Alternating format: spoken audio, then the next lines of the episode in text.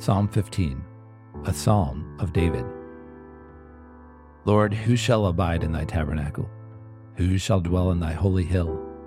He that walketh uprightly, and worketh righteousness, and speaketh the truth in his heart.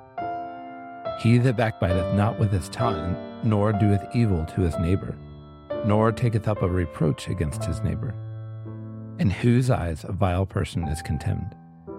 But he honoureth them that fear the Lord. He that sweareth to his own hurt and changeth not, he that putteth not out his own money to usury, nor taketh reward against the innocent. He that doeth these things shall never be moved.